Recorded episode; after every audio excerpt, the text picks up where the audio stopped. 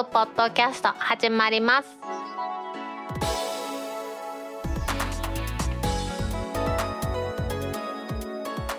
皆さんこんにちは。2022年2月25日タックポッドキャスト3第8回目の始まりです。この番組は天王寺アップルクラブの大道とコメントのコーナーからはタックメンバーの北尾姫とお届けします。今日のオープニングはドコモがトーンの Android スマホを扱うインパクト 3G 巻き取りを狙うがライバルも IT メディアモバイルからの記事です。去年ですね、2021年の12月にドコモのエコノミー MVNO に加わりましたトーンモバイルのトーン4ドコモですけれども、これまではですね、このトーンモバイルのエコノミー MVNO は iPhone 専用の SIM カードだけにとどまってたんですね。エコノミー MVNO はうちの番組でもね、過去に取り上げたんですけれども、もう一回お話しておきますと、ドコモが低料金の MVNO をショップで取り扱いますよというお話なんですよね。今までは MVNO って言ったらネットとかですね、店舗があったとしても少なかったんですが、それをドコモで取り扱います。で、ドコモとしては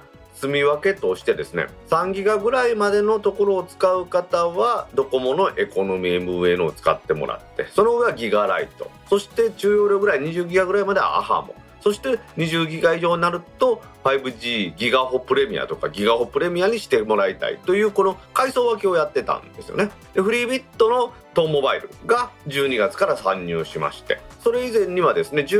年の2021年10月からは OCN モバイルというのが安いのをやってたというところなんですが、そのトーンモバイルは参入したんですけれども iPhone 向けの SIM だけを扱ってたんですね。2月の24日から大きく変わってまして、エコノミー MVNO の枠組みの中でトーンモバイルが開発しましたTone E21 の2、第2世代という意味で思ってもらえばいいと思うんですけれども、これを取り次ぎ販売してもらうことになりました。自社の開発したトーンモバイルが開発した Android 端末をドコモショップで取り次ぎとはいえですね、販売してもらうということで、これによりましてでエコノミー MVNO ですが、フルサービスの提供が可能になったってことですね。 SIM も売る、そして端末も売るというところなんです。で、これが冒頭にありましたように 3G の巻き取りですね。巻き取りっていうのは回線の撤収という意味で理解してもらっていいと思うんですね。その 3G のサービスが終わるという意味で 3G の巻き取り、これを 3G のガラケーを使ってるフィーチャーフォンを使うユーザー、これを狙ってるというところなんですね。で、ドコモショップではですね、展示台があると思うんですけども、その展示台、いわゆる重機というところで同じところに置いて販売するという大胆なことをやってくれるらしくて、これはかなりトーンモバイルにとって嬉しいところなのかなというふうに思うんですね。でもあくまでも取り付きですので、そこはね、これ記事からもうちょっと説明していきたいと思いますね。ちょっと記事から読んでみます。フリービット傘下のトーンライフスタイルは2月24日からドコモのエコノミー MVNO で端末の取り次ぎ販売を開始すると。発売しますのはトーンモバイルが2021年4月に導入したトーン E21、 それのバージョンアップしたものでレビジョン2ということで D ポイントのサービスに対応したバージョンだそうです。私いろいろ調べたんですけど、ドコモショップでドコモがドコモ以外の端末を販売するというのはかなり異例なことだと思いますので、エコノミー MVNO にも真剣にドコモが取り込んでるということなんでしょうね。ただしですね、先ほども言いましたようにドコモショップはあくまで販売を取り次ぐだけですので、ドコモショップではこのトーン E21 の実機が展示されるんですが、ユーザーはその場で購入して持ち帰るということはできません。端末はその申し込みをしたユーザーの元に宅配で届けられます。そうすることによってドコモショップとしては在庫を抱えるというリスクが少なくなる取り扱いを開始したのかなというところですね。でもドコモショップで契約を行うということは間違いありませんし、その後ユーザーは端末到着しましたらドコモショップでサポートを受けるということもできます。これはあくまでもドコモのエコノミー MVNO というサービスの一環だからというところですよね。フリービットの関係者の方が語るには、この在庫を最適化するっていうのに念頭を置きました。ドコモショップは2300店舗あるんですけれども、これでドコモに買い取りとかで端末を持ってもらったりするといろいろ問題あるので、そうじゃないと、あくまでも取り次いでもらうことによってトーンモバイルフリービット側の方は在庫を1箇所に集約して、そこから配送して自動設定とかショップに対応する仕組みというものをドコモと一緒に作ったんですよというところなんですね。店舗でのね、初期設定のサポートはできませんけれども、このトーンモバイルが提供する端末には契約者の年齢情報とかに基づいて端末を上に設定する機能だとか、あとは先ほども言いましたように追加設定の必要な場合はドコモショップに持ち込むこともできるというところなんですね。でさらにね、今回ね注目したいのは今までの販売の方法に比べてですね、店舗が2300も増えましたんで、トーンモバイルは増産をかけたらしいんです、この端末を。そうすることによってこのスケールメリットを生かしてですね、今まで21,780円で売ってたのを9,980円、1万円以下の税込み価格で売るということにしたそうです。これはね、ガラケーから乗り換える人にとっては月々の料金も安い、これは乗り換えたくなるというところをかなり狙ってきてるんだなというふうに思いますよね。トーンモバイルとしてはね、自社の端末、これを販売するっていうのが念願だったわけですけれども、大きくこの記事では2つメリットあるというふうに書いてます。1つ目は端末販売による収益、もう一つはユーザー層を広げられることというふうに記事には書いてありますね。端末販売はあくまでも取り次ぎではあるんですけれども、ドコモの店舗数っていうのはねすごい多いですから、例えば1店舗で10台売れたら23,000台っていうことになるんですか、これ結構大きいと思いますよね。さらにはこのユーザー層を広げられるというところで、こっちの方が多分狙えば大きいと思うんですよね。今までは iPhone の SIM カードというものでは、多分お子さんに端末、古い iPhone の端末が余りました、トーンモバイルの安い月々の料金の iPhone の SIM をここに入れてお子さんに渡すっていう使い方だと思うんですけれども、シニア層が 3G のガラケーを使っている方、こちらでの乗り換えをどんどん狙っていくというところで、さらにそのためにゼロから自社で設計した Android スマホ、この Tone E21、 これをバージョンアップさせてですね、第2世代を作り出してここに投入してきたというところらしいですね。トーンモバイルの端末はもともとですね、端末を自動で修復する置くだけサポートっていうのがあるんですね。箱にある NFC タグ、これに置いたらそれをトリガーに自動修復のアプリが立ち上がって修復するというところですね。さらには家族遠隔サポートっていうのも導入するらしいです。このトーンモバイルの家族遠隔サポートっていうのは離れて暮らす家族でいろいろなことできるんですが、私がここで面白いなと思ったのは、家族が持っている端末のその画面をもう一つの端末に表示して操作をできるというところですね。リモートデスクトップみたいな感じですかね。それがトーンモバイルの端末同士で家族の遠隔サポートサービスを利用すればできるということ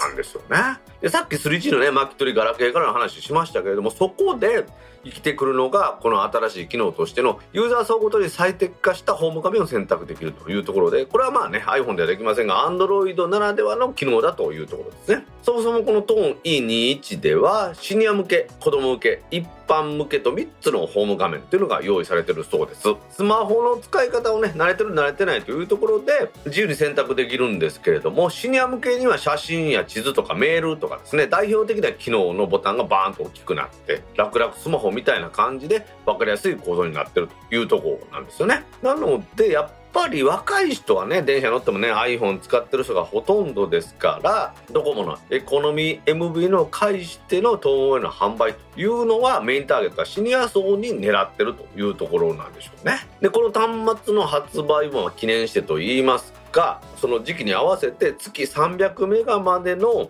通信を1年間無料になるというシニアスマホデビューキャンペーンというのもやるっていうことなんですよね。でもさっきから話が出てます 3G の停波ですね。ドコモでやる 3G の巻き取り停波というのは2026年の3月ですので、今年2022年ですからあと4年というところなんですけれども、完全に停波するのが2026年3月ですが、冒頭にも言いましたけれども、エコノミー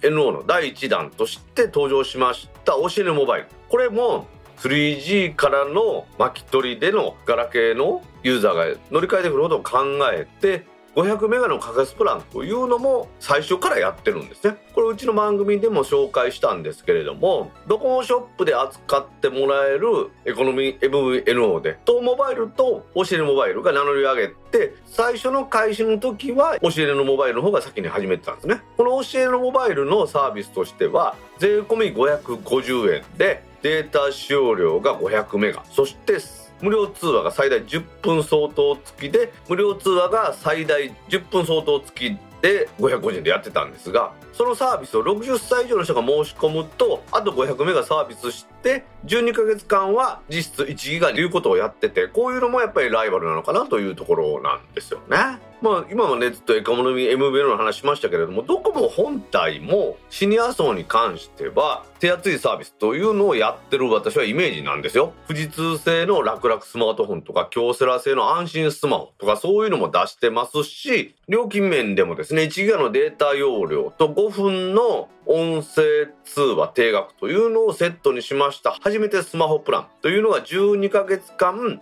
1078円、13ヶ月目以降は1628円に上がってしまうんですけれども、ドコモ本体もそこを見据えてやってるんだなというところですよね。皆さんもねいろんなところで見られると思いますけど、やっぱり高齢者の方は2つ折りの 3G の音声通話だけできる携帯電話、いわゆるガラケーを使ってる方っていうのが多いと思います。ガラケーが別に 3G というわけじゃないんですが、その後もデータ通信の速い速度を求めなければですね、やっぱりスマホではなくガラケーを進められたので使ってる方まだ多いみたいなんですね。ここでの乗り換え需要というのはこれからですね結構激化してくるところだと思いますので、これを取り込むということをいろいろとやってるんだというところなんでしょうね。まあドコモのね頭がいいなと思うところはもちろんドコモ本体でもやってるんですが、ドコモショップでエコノミー MVNO という形で他の通信事業者これを取り込んだんですが、ここでドコモショップで取り継ぐ時のお金っていうのは絶対取るわけですよね。 IIJ なんかはそれが高すぎたんで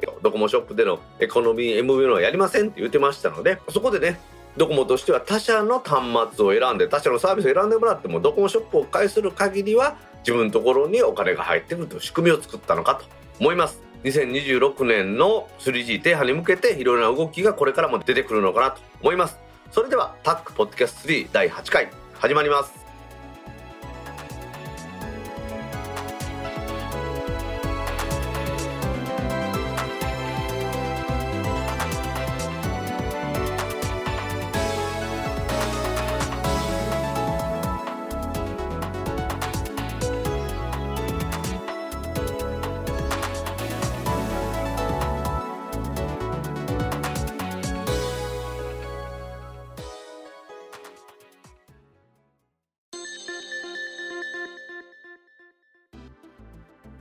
タック公式ツイッターアカウントでリツイートした記事を紹介します。ファミマで不要スマホをクーポンに事業急遽中止に、想定を超えて数万台が持ち込まれた IT メディアニュースからの記事です。伊藤忠商事が始めました不要になった携帯電話端末をファミリーマートで回収するという事業の受付が中止されたということを2月12日に発表しました。これ実際にはその後ですねもう終了しますというアナウンスも出てるんですけれども、この IT メディアニュースの記事では受付中止のところまででしたので、それをまあ元にお話をしていきたいと思います。伊藤忠商事としてはですね想定よりも多くの問い合わせがあり人的オペレーションに負荷がかかったためと言ってますけど、まあこれはまあね多分言い訳でして、ちょっと記事から読んでいきます。伊藤忠商事は回収事業は2月の1日から始めており9月の9日にプレスリリースを発信したと。それをきっかけに問い合わせが増加し当社の想定を超える端末が持ち込まれたと経緯を説明しているそうです。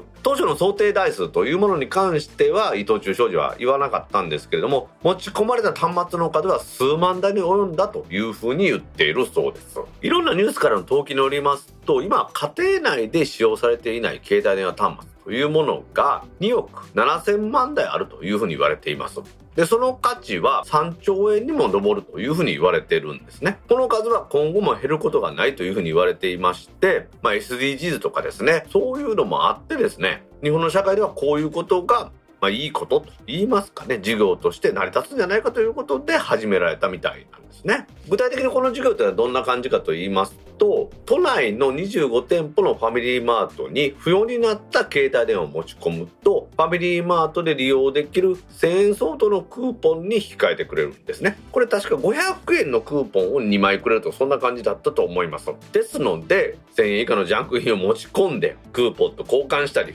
あとはそのクーポンをフリマなんかで売ってたと、メルカリとかで売ってたというところなんでしょうね。ファミリーマートの公式サイトは2月の17日に受付を一時停止しておりました。ファミリーマートでの端末回収事業の実証実験は終了しますというふうに言っています。ですので2月1日に開始、12日に一時停止、17日にもうやめますという感じですね。今までこの中古スマホの回収実験の店舗というのは東京都内の25店舗でほとんどが23区内ですね。5店舗ぐらいが23区外の東京都内だったという感じです。どんな仕組みかと言いますと、この回収している店舗に中古端末を持っていきます。すると回収の確認書を交わして、ファミマ限定で使用できる500円のクーポンが2枚スタッフからもらえるという感じで進んでいたようですね。実証実験の内容がですね、トレジャー端末回収なんて言ってですね、埋まってるお宝ですね、これを回収するという意味でそういう風な言い方をしてたようで、スマホですね、 iPhone、Android 問わずスマホ、それとタブレット、さらにはガラケーも回収してくれたということらしいですよね。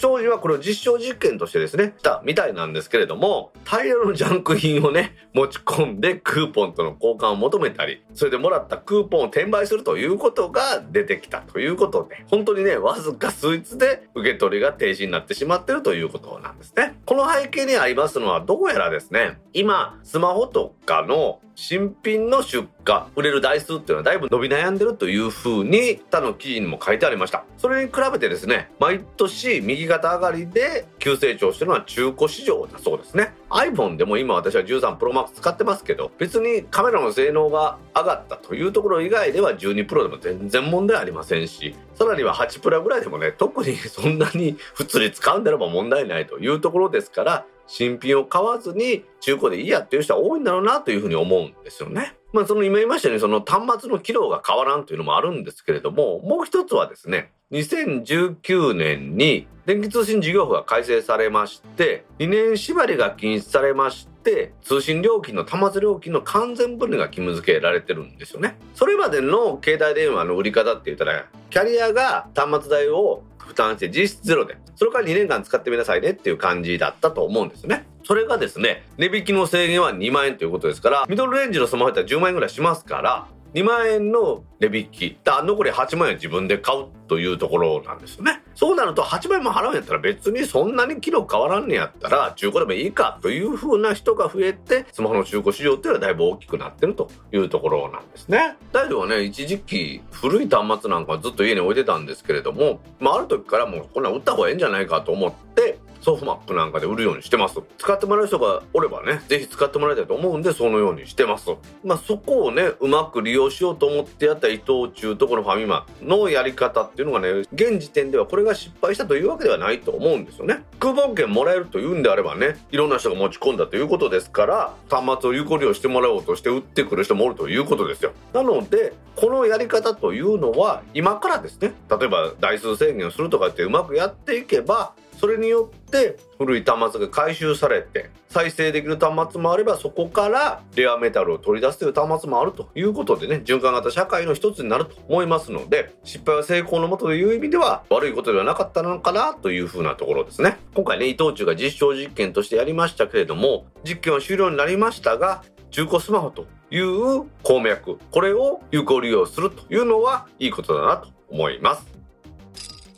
タイムズカー iOS 向け公式アプリで車のドアを解錠可能に、気になるさんからの記事です。カーシェアリングサービスのタイムズカー、以前はねタイムズカーシェアリングと言ってましたけれども、これ名前変わりましてタイムズカー、こちらが iOS 向けの公式アプリで車のドアの解錠ができます新機能の提供を開始しました。皆さんカーシェアリングって使われてますかね。ダイドは結構使っています。家の近くにねカーシェアリングとかあったりして、私車持ってませんので、例えば IKEA に行って大きな買い物するとかいう時にはそのカーシェアを借りてます。レンタカーだと申し込んで、そこのレンタカーの窓口に行っていろいろ借りてとかってしやなあかん。それに比べるとカーシェアは、この記事の話は置いていたとして、タイムズのこのカーシェアリングサービスというのでは、スマホもしくはウェブからですね車の予約をする、そして予約をしたところに行く、でもともと買いになった時に作ってもらってる非接触型の IC カードがあるんですが、それを車にかざすところがあって、それをかざすとガチャッと扉が開いて、そして乗り込んで車を運転するという感じです。返すときは逆に元の駐車場に止めて、そしてその IC カードをかざすとドアロックがされるという感じですね。今言いました、乗るときにカードをかざしてドアを解錠する、返すときにカードをかざして施錠するというところがみんなアプリでできるようになったというふうに思ってもらえばいいと思いますね。いや、これはね、かなりカーシェアを、タイムズのカーシェアを利用する人間にとっては便利だと思いますね。今はその物理的なカードを持っていく、運転免許証を持っていくから物理的なカードを持っていくのがそんなに不便ではなかったんです。ただしですね、最初に乗るときにそのカードを出してかざす、でここは私そんなに不便じゃなかったんですが、降りて帰るときにわざわざそのカードを出すっていうのがめちゃめちゃ面倒だったんですよね。乗るときは身軽なんですが、カーシェアでだいたい車を借りてどっかに行こうかっていうときは、さっきも言いましたように IKEA で買い物したりする時のようにいろんなもの持ってるわけですよ。その時にカバンを開けてカード入れを出して、そこからカードを出すっていうのはね、私は結構めんどくさいなと思ってたので、これはなかなかサービスとしてはいいなというふうに思いますよね。記事から読んでいきますと、リリースされました iOS 向けの公式アプリのバージョン 2.1.1 で、会員カードを使わずアプリのみで車のドアを解錠・施錠できる新機能が追加されていると。この記事を読みまして、私もですね、 iPhone に入れてます公式のアプリ、これねバージョンアップされてました。ですので、その登録をしました。利用するにはですね、アプリからログインしまして、さらには SMS で認証を行って対象の端末というものを登録する必要があるということでやってみました。これでですね、車の予約から決済から、さらには扉を開けるところまで全部カードを使わずにアプリのみで完結するというふうになったというところなんですね。今ちょろっと話しましたけれども、この登録した端末以外では解錠できませんので、1人の会員 ID に対して1つの端末しか登録できないというところです。確かにね、今までカードも1人1枚しか発行してもらえませんから、その1人1枚という意味では1人1端末で、これはしょうがないところなんでしょうね。機種変したりしても、もちろん新しい端末での登録が必要ということですが、これも普通の話だと思いますよね。でも本当カーシェアリングってめちゃめちゃ便利なんですよね。大阪なんかに暮らしてますと、ほとんど車に乗って移動するっていうことが私はないんですよね。サウナ行くのも別に歩いて行けるし、デパートなんかに行くのも歩いて行けるんで、強いて言えば地下鉄に乗って行っても全然問題ありませんので、そう考えれば車必要ないなと思って使ってないんですよね。大阪の都市のど真ん中にあるデパートなんかやったら駐車場ないんですよ。だからそこに止めようと思ったら、ちょっと離れた10分ぐらい歩くような定型駐車場に、でそこに並んで止めて結局歩いて行くっていうんだったら本当に意味ありませんからね。なので私車は持ってません。その車を持たない私にとって、その車でしか行けないところとか、さっき言いましたようにね、何でも名前出ますが IKEA での買い物とかっていうのでは車で行くっていうのが選択肢になる。その時にこのタイムズのカーシェアリングのアプリを開く、そして何時から何時まで借りたいってやる、その借りたい期限内で使える端末はこことここにありますというのが出てくるんですね。住んでるところのね目の前にもあるし、歩いて5分ぐらいのところにも何個もありますから、ここで車を借りるというのは日常的になってるもんですから、このサービスというのは本当便利ですね。さっきも言いましたように、開けるときはいいんですけど、閉めるときは本当に面倒だったんですよね。カーシェアのおかげでね、24時間365日いつでも車が利用できますので、レンタカー屋さんっていうのはだいたい朝の8時から夜の8時とか、そんなのが多いと思うんですね。今ね、トヨタレンタカーはうちの番組でも紹介しましたけれども、会員カードなしでね全部スマホでできるっていうのをやって、車でドアが開かなくなってえらいことになったっていうのはありましたけれども、タイムズの場合はそうじゃありませんと。会員カードは基本ですけれども、今のところ iPhone でも開けることができますというサービスなんですね。ですので私も公式サイト見たら、あくまでも電波の通信状況とか悪いとかそんなんなったら開きませんから、会員カードも同時にお持ちくださいというふうにはやっぱり書いてありましたね。まずはこのサービス iOS 版で出るということですが、 Android 版も6月に出るということです。今のところ個人利用のサービスのみですけれども、法人利用でも使えるようになるということですから、いろんなサービスが広がってくるのかなと思います。カーシェアリングというこの便利なサービス、それがスマホのみで使えるというふうになるということは大歓迎だなと思います。世界初の乗り物 DMV 導入秘話、難条件をクリアできた理由は、徳島県朝海岸鉄道 IT メディアニュースからの記事です。徳島県の南東部の阿佐海岸鉄道で去年2020年末にデビューしました世界初の乗り物 DMV デュアルモードビークルというものに関してちょっとお話したいと思います。 DMV ってどんなもんかと言いますと、鉄道とバス、これが同時にできるって言ったらおかしいかもしれないですけども、バスが鉄道を走るというふうに思ってもらう方が簡単なのかもしれません。電車とバス双方の機能を持ったスーパーカーというふうにこの記事では紹介されてます。ある時は電車、またはある時はバスになってアクセス不便なところに人を運んでくれますよというところなんですね。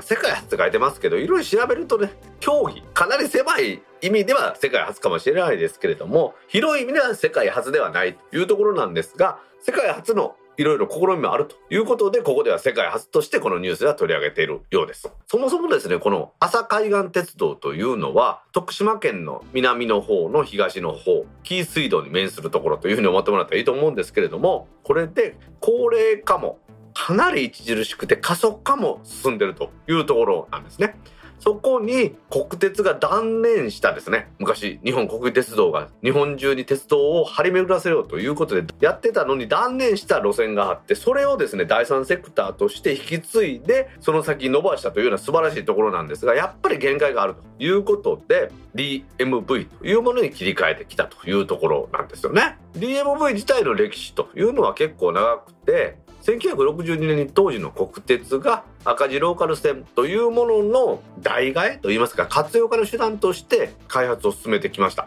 ここにですね阿佐海岸鉄道が名乗り上げまして、自分のところでやりますということで本当に去年から実用化された DMV が走っています。 DMV は走らせようと思いますといろいろとね制約があるらしくて、条件として路線を DMV 専用区にするということ、つまり他の鉄道の車両が走ってはダメですよということ、単車運行にすること、一つの車両しか走りませんよということ、駅のプラットフォームに乗り入れ可能にするという、駅のプラットフォームがないとダメですよと、バス停みたいなのダメですよということ、これをクリアしようと思ったらなかなか難しかったんですが、 JR 四国が運行していますこの牟岐線、ここの終点から阿佐海岸鉄道の阿佐東線、阿佐東とか言って阿佐東線って言うんですけれども、阿佐西線っていうのが高知から来て、阿佐東線っていうのがね、阿波と土佐で阿佐という意味ですから、そういう風な感じで思ってもらえばいいと思います。地理的にはね、そういう感覚で思ってもらえばいいと思います。この阿佐東線は JR 牟岐線の終点、こちらから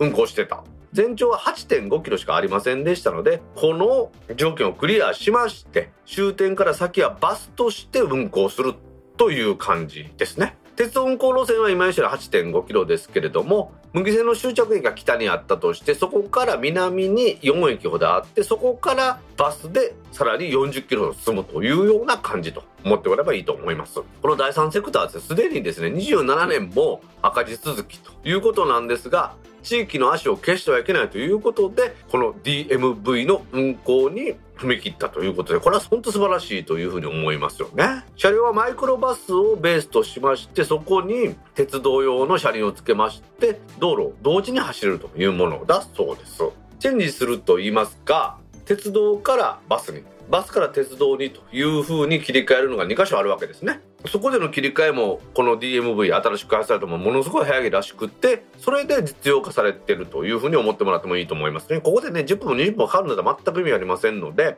現実的な運行が可能になっているというところのようなんですよね。大道がね昔から興味ありますのは、まだ乗ったことないんですけれども、ガイドウェイバスというのがあるんですね。これの逆みたいな話で、バスのまま鉄道路線みたいなところを走るっていうやつで、ガイドウェイバスしだみ線っていうのが名古屋にあるんですね。これは途中までは停留所みたいなところを普通に止まっていくんですけれども、あるところから高架の新交通システムみたいなところと言っていいんですかね、高速道路みたいなところのそれしか走れないところにバスが走って鉄道みたいにして運行されているというのがあるんですよね。ここでやっぱり都市区間ですから渋滞とか考えると、路面を走るんじゃなくって専用の高架を作ったということでしょうけれども、今回の阿佐海岸鉄道に関しては、過渡地でもありますし、もともと鉄道路線があったということでこのような運行になったと思うんですよね。ただやっぱり信号とかですよ、列車制御システムというのは今までみたいな鉄道専用の車両が走るのからは交換する必要があったらしいんですが、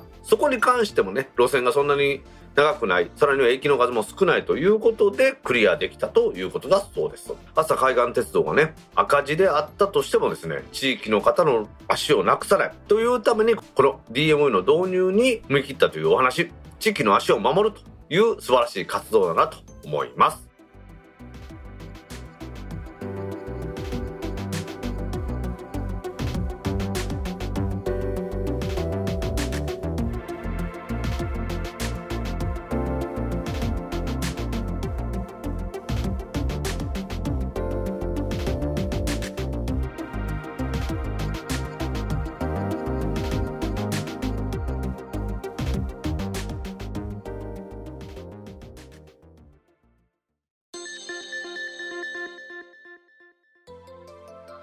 タックポッドキャストにいただいたコメントを読んでいくコーナーです。このコーナーからはタックメンバーの北尾姫とお届けします。皆さんコメントありがとうございます。今週もたくさんのコメントありがとうございます。まずはじめに Facebook ページにいただいたコメントの中から一部を紹介します。はい、お願いします。これ augm 大分でランを会場に引き込むのに使いましたね。ハブとかロングランケーブルとともにコンテナケースに眠ってます。あの頃は会場内での Wi-Fi サービスや中継のための回線確保に相当知恵を絞っていました。 UQWiMAX での中継回線確保、学校内のLANから回をまたいで会場内に外窓経由での回線引き込みとAirMax Extremeでのサービス、配線図を見返すとようやってたと思います。今は 5G はじめとしてモバイル回線が普及したおかげでサービス Wi-Fi を考える必要が全くなくなりましたし、 HD 品質の中継でもやらない限り有線の光回線もいらないですからね。白石秀則さんから2月15日にコメントいただきました。はい、秀則さんコメントありがとうございます。ありがとうございます。秀則さんはね、 AGM 大分のスタッフとして活躍されていますので、AGM 大分でLANを会場に引き込むのに外からですね、扉を閉めれるようにっていう、これ何の話かというと、エレコムが薄い板みたいな折り曲げ可能なLANケーブルを発売しましたっていう話なんですね、うん、アルミサッシなんかの窓に挟んだりとか扉の隙間に使えますっていうことで、こういうのを使ってやってましたというお話ですね。うーん、ああ、当時は YouTube じゃなくてね、 Ustream とかでみんな配信してたんですよね、うんうんうんうん、で WiMAX での中継回線確保とか、あとは iPhone もありましたけれども、みんな Mac を持ってきてたんですよね。うーん、でその Mac に対してサービスの Wi-Fi 無線 LAN の基地局みたいなのを持ち込んでやってたっていう意味ですね。へー、確かにね、AGM 大阪でも Ustream 配信やってましたし、うん、でもまあ今はね、スマホで十分でしょ、うん、やっぱり AGM 大阪にしてもそうですけど、 AGM って会場に来てくれた人が主役なので、うん、私としてはその中継をやるんではなくて会場だけで楽しんでもらうコンテンツだと思ってるんですね、うん、オンラインのこの状況が終わりさえすればやっぱり会場に来てもらってね、みんなとこう、うん、濃厚接触して楽しむっていうもんでしょいや、なんか物を見て触れないのが辛いよね。ですね。イベントにはね、必ず有線のLANが必要だったという時代はもう終わって、モバイル通信でね、十分にソフトが確保できるのかなっていうところを思いますね。はい。秀則さん、AGM 大分でのね、ご活躍、ご活動、いつもお疲れ様です。早く大分に行きたいです。秀則さん、コメントありがとうございました。ありがとうございました。続きまして、ディスコードサーバーにいただいたコメントの中から一部を紹介します。はい。今週ディスコードたくさんいただいてますんでね、姫よろしくお願いします。はい、久しぶりに投稿させていただきます。我が家ではお米の冷蔵庫が壊れたので、上から開ける100リットル冷凍庫を買いました。奥さんがコストコでため買いするぞと張り切って買ったのですが、すぐコロナが始まってしまって、職業柄県外に行けなくなってしまって、から空きです。アンパ1975さんから2月15日にコメントいただきました。はい、アンパさんコメントありがとうございます。ありがとうございます。お久しぶりでございます。はい。お米の冷蔵庫って書いてあるように、冷蔵庫でお米保管するのが偉しいですね。うちもお米は冷蔵庫だよ。炊飯器3合だけやから、3合ずつにジップロック小分けして、うん、3合分のジップロックを3つずつまたちょっと大きいジップロックに入れて保存するっていう。へー。うちも3合炊きの炊飯器なんですけど、私炊き込みご飯が大好きなんですよ。鶏の炊き込みご飯。はぁ。そこにごぼうのささがきと人参と、あとキノコを絶対入れるんですよね。鶏肉と一緒に。いいね。で薄口醤油とかで、あとお出汁で味付けすると、3合炊きやったら3合炊けないんですよね、あれね。はぁ。冷蔵庫に入れてるんですけど、その冷蔵庫米びつみたいなんで毎回測ってますね。いいね、いいね。いや本当にね、炊き込みご飯って最高よ。私は毎食炊き込みご飯でも全然問題ないんですよ。そうよね、大道さんお肉をご飯にオンして食べたりとかしないもんね。しないですね、まずしないですね。うん。私は炊き込みご飯に焼き魚に味噌汁とかっていう食事が多いですよ。もうありえへん。なんで？もう私だいぶ炊き込みご飯してないから、炊き込みご飯の時のおかずなんか覚えてないわ。そうっすか。炊き込みご飯ね、美味しいですよ。うん、美味しいと思う。いやいや、アンパさんの話ですよね。アンパさん、はい、せっかくね、うちの番組で言ってた上から開けるタイプの100リットルの冷凍庫買ったのに物が入れれてないってことですからね。ちょっとね、今のところもったいない感じですね。私の憧れってことでしょ。あそこにね、姫が言うたようにロックアイスとか買ってきて入れたりとかしてやりたいね。ロックアイス買いたいよね。ツンカツン氷割りたいよね。本当広い家やったらね、ああいうのの大きいのね、外に置いたりしたりしてもいいんでしょうけど、うちみたいな狭いアパート暮らしはなかなか難しいとこでさな。はい。ぜひね、このコロナ禍が早く終わって奥様とね、コストコで買いだめできる日を願っております。はい。アンバさん、コメントありがとうございました。ありがとうございました。続きまして、第7回拝聴完了、京橋駅のフランクフルトの話、聞くだけで懐かしくて腹が減ります。寝屋川から北浜へ通勤してた頃、帰りは京橋で一旦降りてホームでミックスジュースとフランクフルトを頬張っておりました。両方のお店ともまだご健在のようですが、フランクフルトは存続の危機らしい。早いかな。カリエンさんから2月18日にコメントいただきました。はい、カリエンさん、コメントありがとうございます。ありがとうございます。寝屋川市駅といえば AJ も大阪でね、だいぶお世話になりましたね。大道さんがいつも乗り過ごしてしまうやつやろ。止まってもらえない電車やろ。姫乗り過ごすんじゃないからね。乗り過ごすんじゃないから地下鉄で北浜まで行って、北浜から京阪電車乗り換えてたんですけど、特急来たら何も考えて、お特急で乗るかって乗ったら、寝屋川市駅に止まらず平方市駅まで行っちゃうんですよね。もうさ、寝屋川市駅にも止まってもいいよね、特急ね。寝屋川市駅に止まってもいいと思いますよ、私本当にね。うん、だって大学があるところは特急止めた方がいいと思う。私は何度もあれですよ、寝屋川市駅の看板を車内から見送りましたからね。多分同じことやった人いっぱいおると思うんですよ。寝屋川市駅止まると思って特急乗りますからね。京阪の特急もね、プレミアムシートとか言ってね、結構いいのありますよね、今はね。楽しいよね、京阪ってね。いやしかしね、ホームに何があったとかですよ、全くもうそんな記憶がないですよね。でもフランクフルトはなんで覚えてるの？フランクフルトはね、食べたから。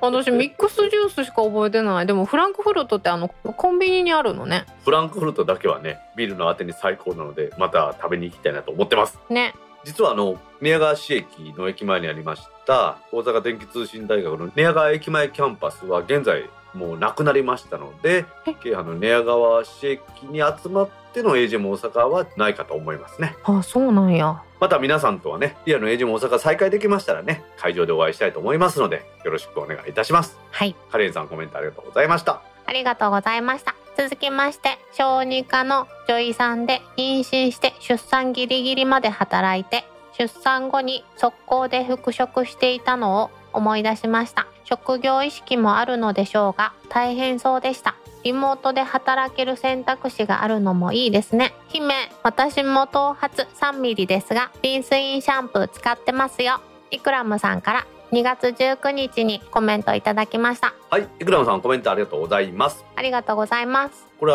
駅のホームに診療所ができるっていう話で、まあ、我々にもメリットあるけれども、医療従事者の方がリモートで働ける環境が生まれる、さらには駅にも人が集まるっていう3社ね、みんなメリットがあるんですよって話へのイクラムさんが実際の経験でですよ、小児科の女性のお医者さんがですね、出産後に速攻ですもうすぐに復職していたっていうのがあるっていうことで、大変な感じなんでしょうね。これが病院じゃなくてリモートで働けるんであれば、やっぱり選択肢というかね、大変さも少しは減るのでいいことなんでしょうね。リモートの病院とかってね、規制緩和で認められたりしてますけど、検査とかそんなんがいるもんじゃなければ、まあそれでいいのかなとは思いますよね。気軽に受けれるんだったら、ちょっと不安なことも相談しやすくなるよね。それは言えてるね。そういうのの環境があればって、まあ、よく言いますもんね、本当にね。うん。リンスインシャンプー使ってるんだって。大道さんはリンスインシャンプー使ってた？いや、私ね、そのリンスインシャンプー中、シャンプー注文を使ったことがないんですよ。ちょっと待って。毛根がまだ生きてた時もあるやんか。毛根はまだじゃなくて、今も生きてるんですよ。生きている部分もある。で、十分今も生きてる。毛が生えてないだけで毛根は生きてるんです。はあ、まあいいや。もうその時代は何で洗ってたん？石鹸ですね、私は。なんか青春時代はどうしてたん？昔は多少長かったこともありましたけど、やっぱり石鹸で洗ってましたね。へえ、そっか。じゃあ石鹸が頭皮にいいっていうのは嘘なんだね。いや、それは知らんけど、銭湯がね昔からすごい好きなんですよ。うん、銭湯に石鹸とタオル持っていくっていうことをよくやってました。わあ、ザ昭和。その流れでずっとやっぱり石鹸ですね。へえ、そうなんや。いくらもさん、大道さんはリンスインシャンプーを使ったことないんですって。昭和ですから、昭和。うん、私も昭和やけどね。姫はじゃあリンスインシャンプーじゃなくて、シャンプーとリンスを分けてるって言ったらおかしいね。別々に使ってるぞと。トリートメントって言ってもらえます？リンスじゃなくて。あ、トリートメントでよくね、それやっぱ髪に栄養を与えるみたいな感じ？多分そうやと思う。ツルツルになんねん。ああ、いいね、いいね、いいね。なんかごめんな。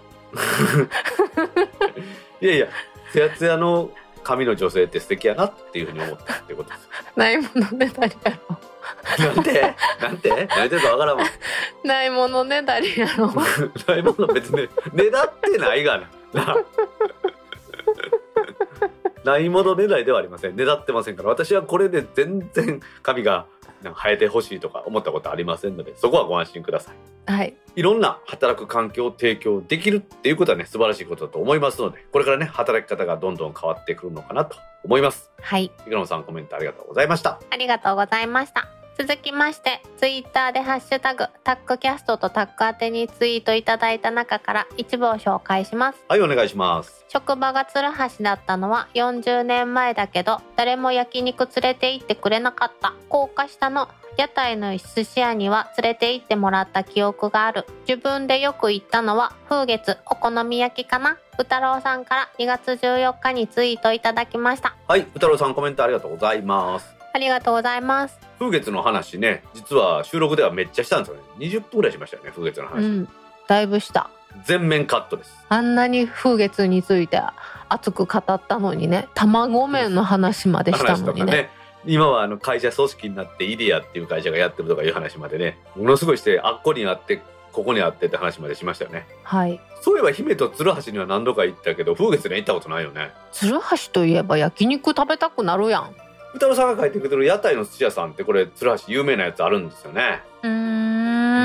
私が20歳ぐらいの時ですから、今から30年ぐらい前にもありましたし、今も同じところにやっぱありますね。へー、行ってみたい。よく行ってた居酒屋が、マスターが11時ぐらいに店閉めるんですよ。うん、私ら店まだおったら、おう、じゃあ寿司でも食いに行こうやでよう連れてもらいましたね。へー。多分ね、マスターは後片付けしたくないんで、奥さんに任せるのに、若いの飯に連れていくのを口実にですよ。多分言ってたと思うんです、私は。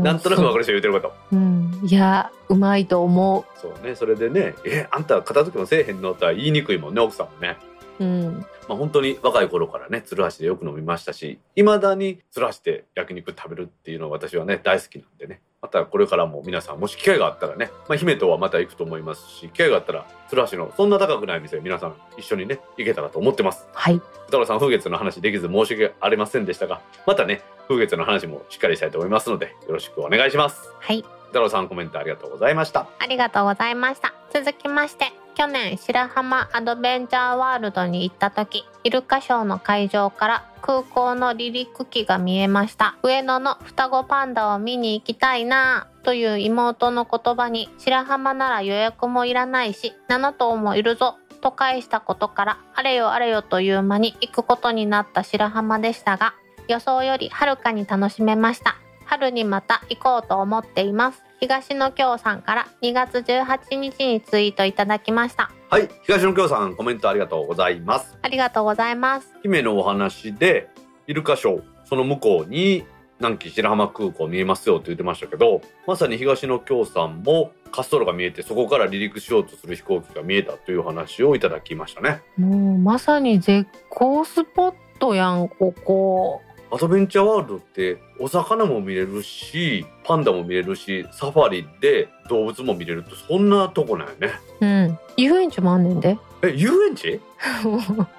ットコースターとかあんねんで。え、マジで？アドベンチャーワールドは多分だいぶ変わったよ。もうアドベンチャーワールドを語り出したら止まらないからやめておこうって今頑張ってるところ。いや、私が真に楽しめるんやったらちょっと行ってみますわ、ほんまに。でも大道さん動物好きやろ？キリンさんとかゾウさんとか好きですよ。やろ？そしたらあそこ結構のびのびと暮らしてるから面白いと思うで。ちょっと今の話聞いて興味が出たんで、アドベンチャーワールドちょっと行ってみますわ。行ってほしい、ほんまに行ってほしい。行く前に私の無駄な知識いっぱい聞いてからにしてね。美味しいクエのお店とか美味しいパン屋さんとか。いや、そこはまあまあこの続きに出てくるんですけど、片田漁港に行くんで気にせんでください。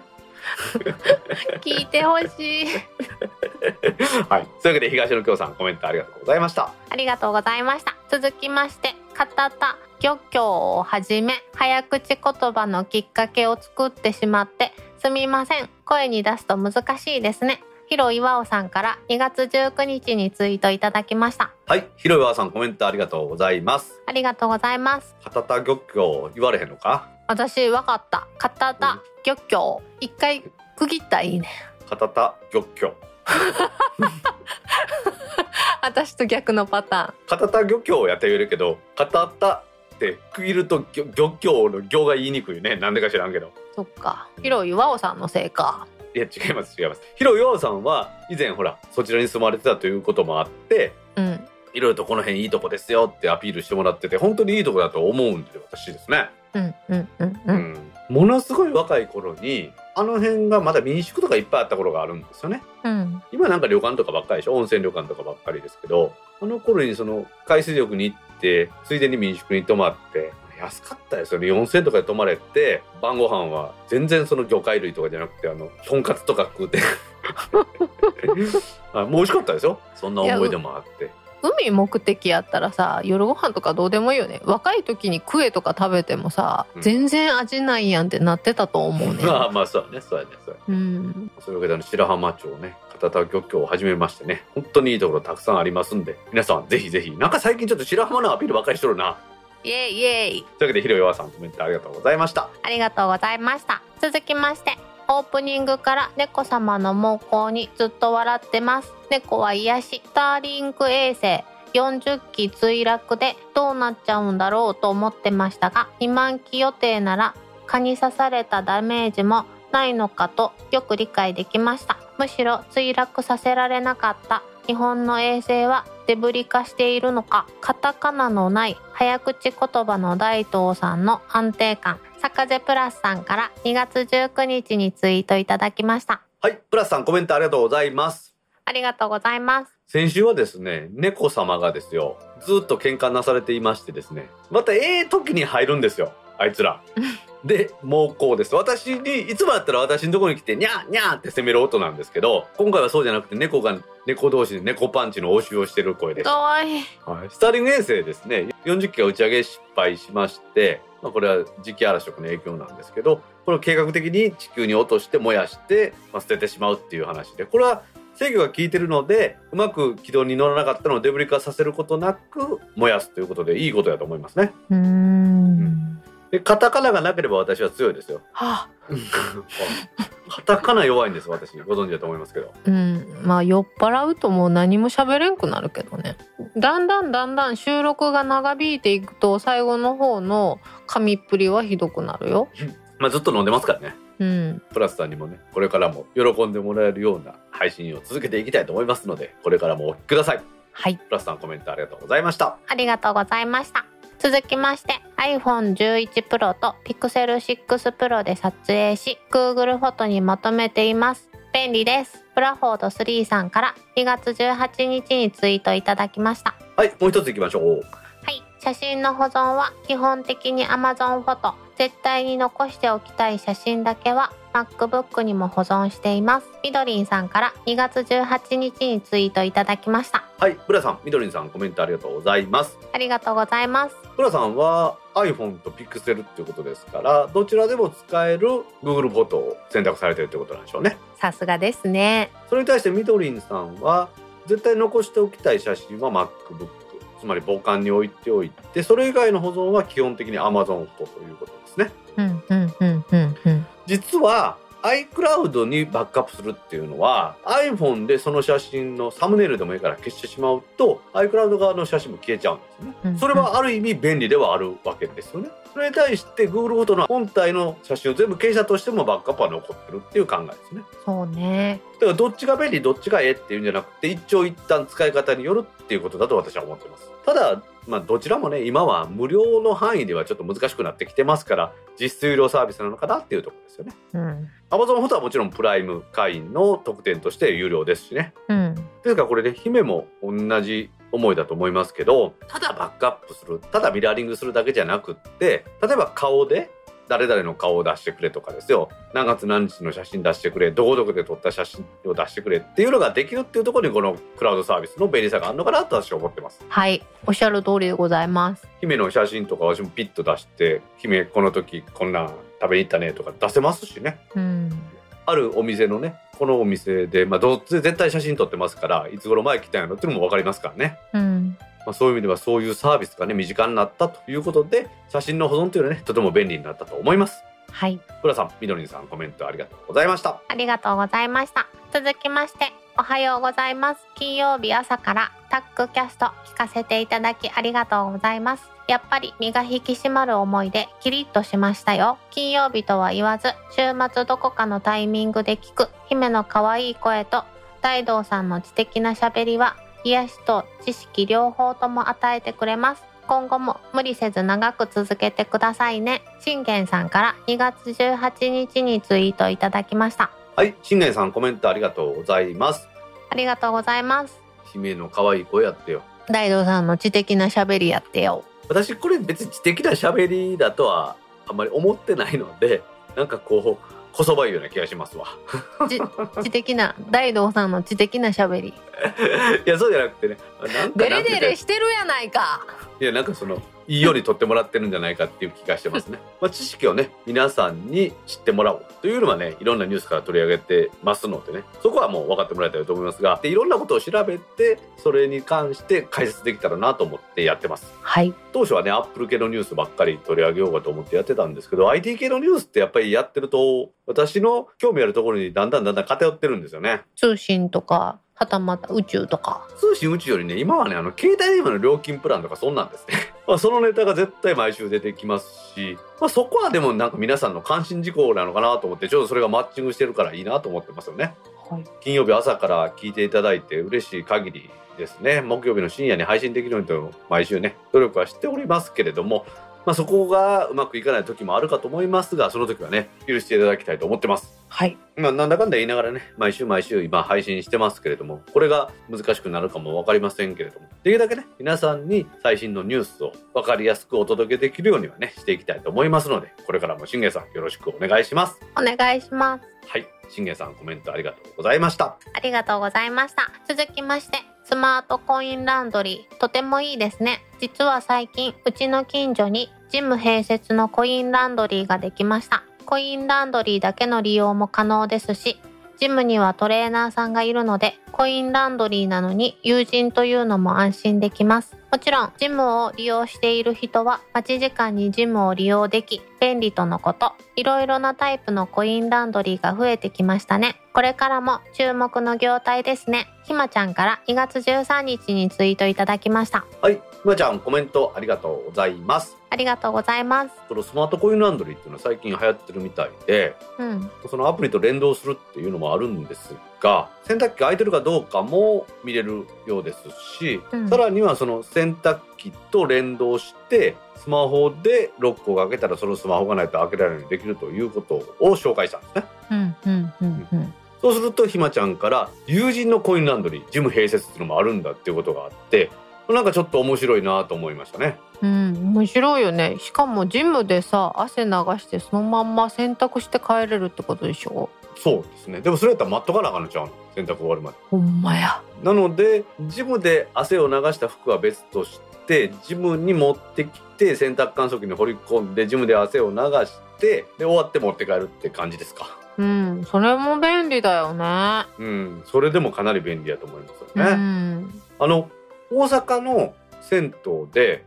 コインランドリー併設のとこあるんですよ。へー、うん、昔ながらのね昭和のところね、今減りましたからねだいぶね。多分、うん、ボイラーの余熱を有効利用してるんだと思うんですね。はー、そういうとこなんか私もドロドロになったりして銭湯行きたい時あるじゃないですか、家のお風呂じゃなくて、うん、その時なんかには銭湯に行く前にねジャージかなんか持って行ってですよ、着てる服は、うん、コインランドリーに入れてジャージに着替えてってやったことを、まあ、若い頃ですけど何回かありましたね。うん、もう昔のコインランドリーはね回ってる時でも誰かが勝手に開けて抜いたりもできましたからね。へえ、そうなんや。うん、そうでしたね。なので女性なんかは特にですよ、その女性の下着を盗んだりするっていう被害がよくあったみたいですよ。もうお店の中でずっと待ってないといけないね、そうなったらね。うん、そうだからコインランドリーの中でね読めるようにとか漫画置いてあったりとか、うん、あとは灰皿置いてあったりとかしてあってね、そこでタバコ吸うたりとか、なんかその椅子で寝てる人とかよくいましたもんね。へえ。なのでそういう意味ではこのスマートコインランドリーでね、あと何分かかるか分かってちょっと買い物行ってで、まあね、出来上がる 2,3 分前に帰ってくればっていうところはまあいいのかなと思いますよね。うん、まあ、お布団とかでも洗えるようなコインランドリーの大きいのがあるってもね聞いたことあります。私実際やったことないですけど、まあ、そういうね、いわゆる家で洗えないもんも洗えるというところは便利なのかなと思いますね。はい。ひまちゃんコメントありがとうございました。ありがとうございました。今週のコメントは以上です。皆さんコメントありがとうございました。当番組宛てのコメントは Apple Podcast アプリのレビュー、Facebook ページのコメント、タック公式ブログへのコメント、Discord サーバー、Twitter のメンション、ハッシュタグタックキャストなどでお待ちしています。お待ちしてます。皆さん今週もコメントありがとうございました。ありがとうございました。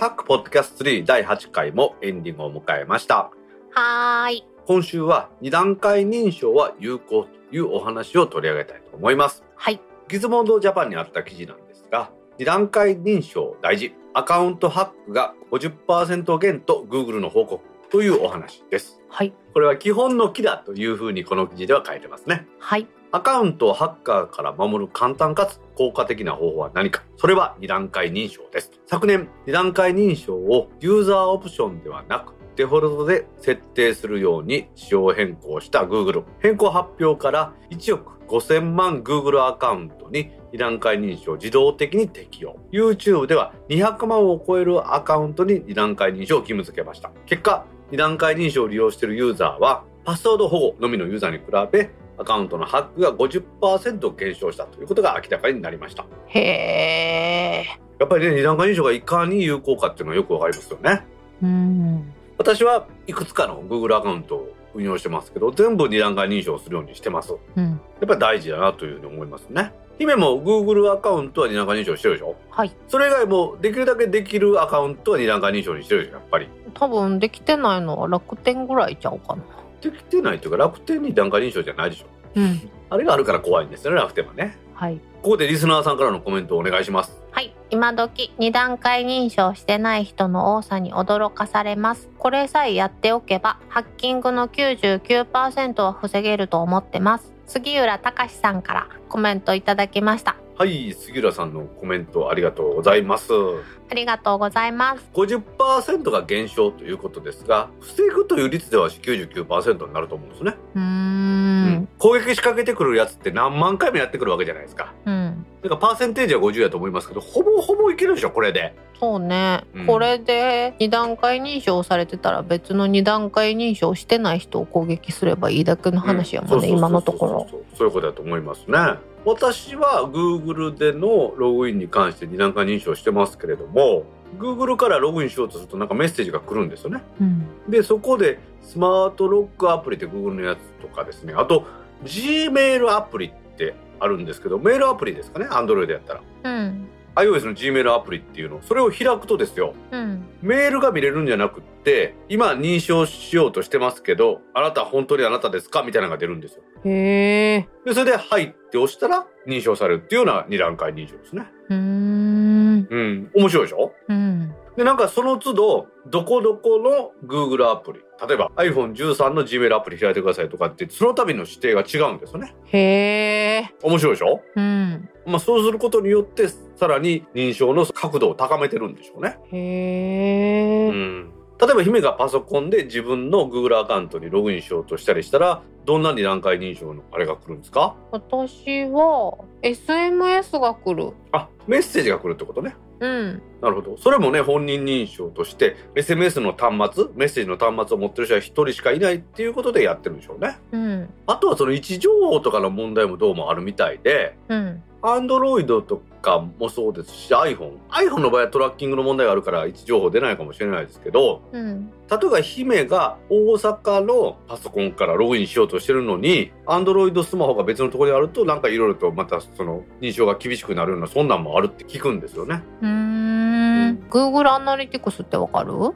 ェブサイトなんかのアクセスなんかの SEO 的なその統計を取ってるようなやつでしょ。うん、そうそうそうそう。うんうんうん、あれをウェブ会社さんが新しくなったから閲覧権限だけを付与して、その人の Gmail に権限を付与してんけど、そしたら、そこのウェブの会社が東京やってん。うん、でもうち会社大阪やんか。だから私のアカウントで権限を付与したはずなのに、東京のこの端末からアクセスがありましたけど拒否しましたっていうメールが来て。ああ、なるほど、基本的拒否ってことね。そうそうそうそうそう、うん、いつもと違う地域やと一旦拒否をされて、そのアカウントにこのメールアドレスを承認しますかっていう連絡が来てた。じゃあやっぱりわしが言うた話は本当なんですね。うんだと思う。こういうふうに安全性を高めるってことは本当大事ですよね。海外からのハッキングとかその攻撃とかっていうのに対して1回目は拒否するっていうことでやってもらうと本当ありがたいですもんね。うん、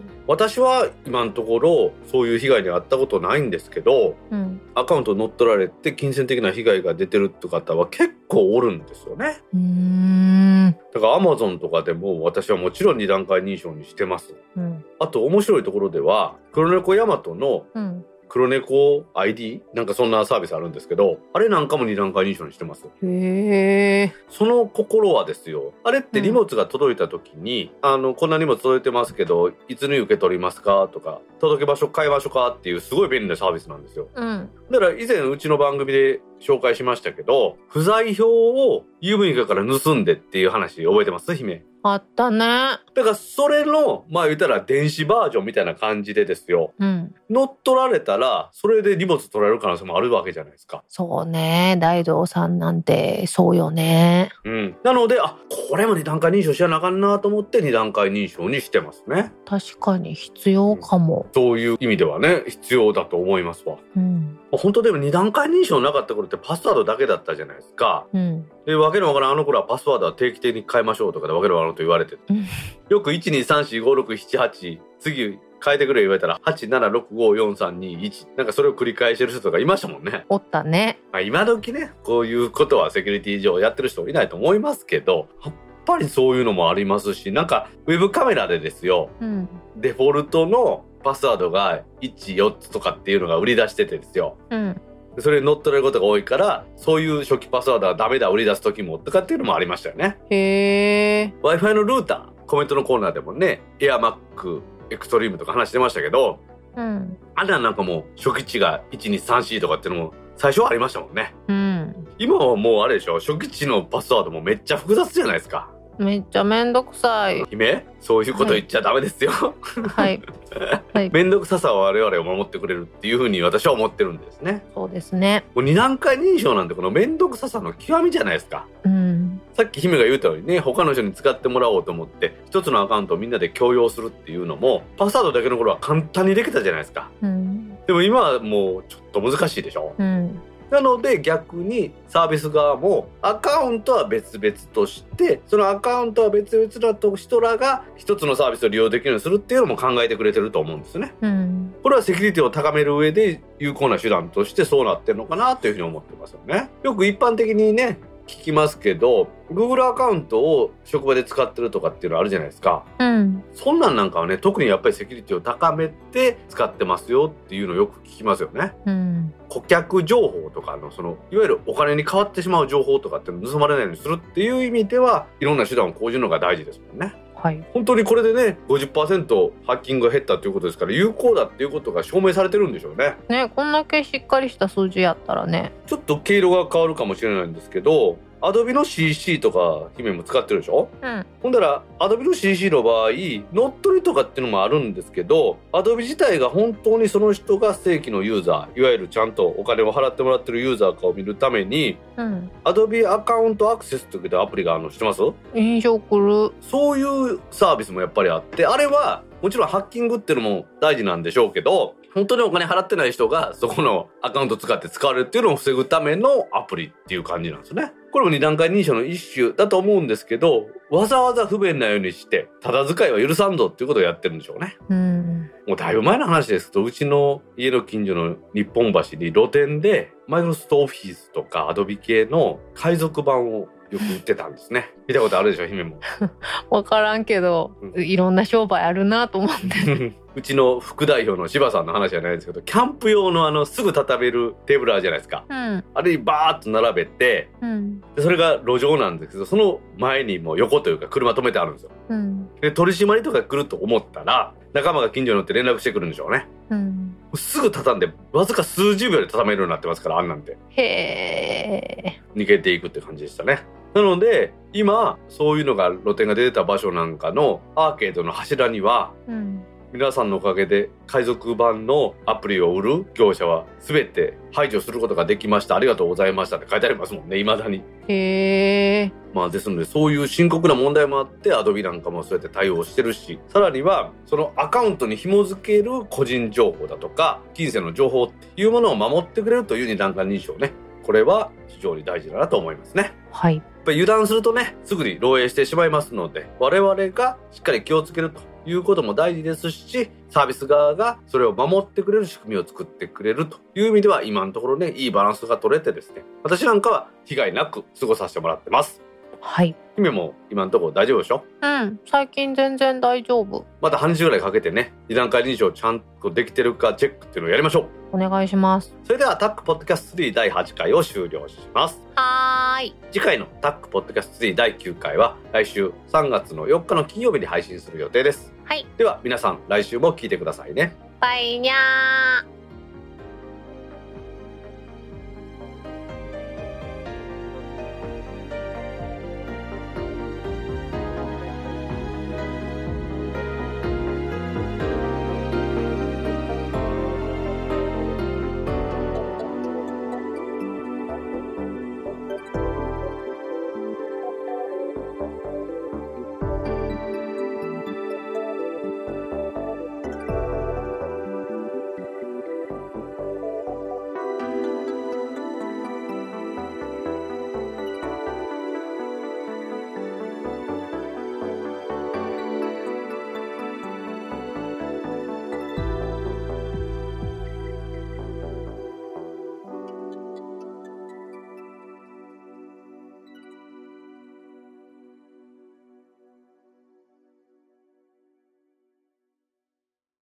姫、私も頭皮3ミリですが、リンスインシャンプー使ってますよ。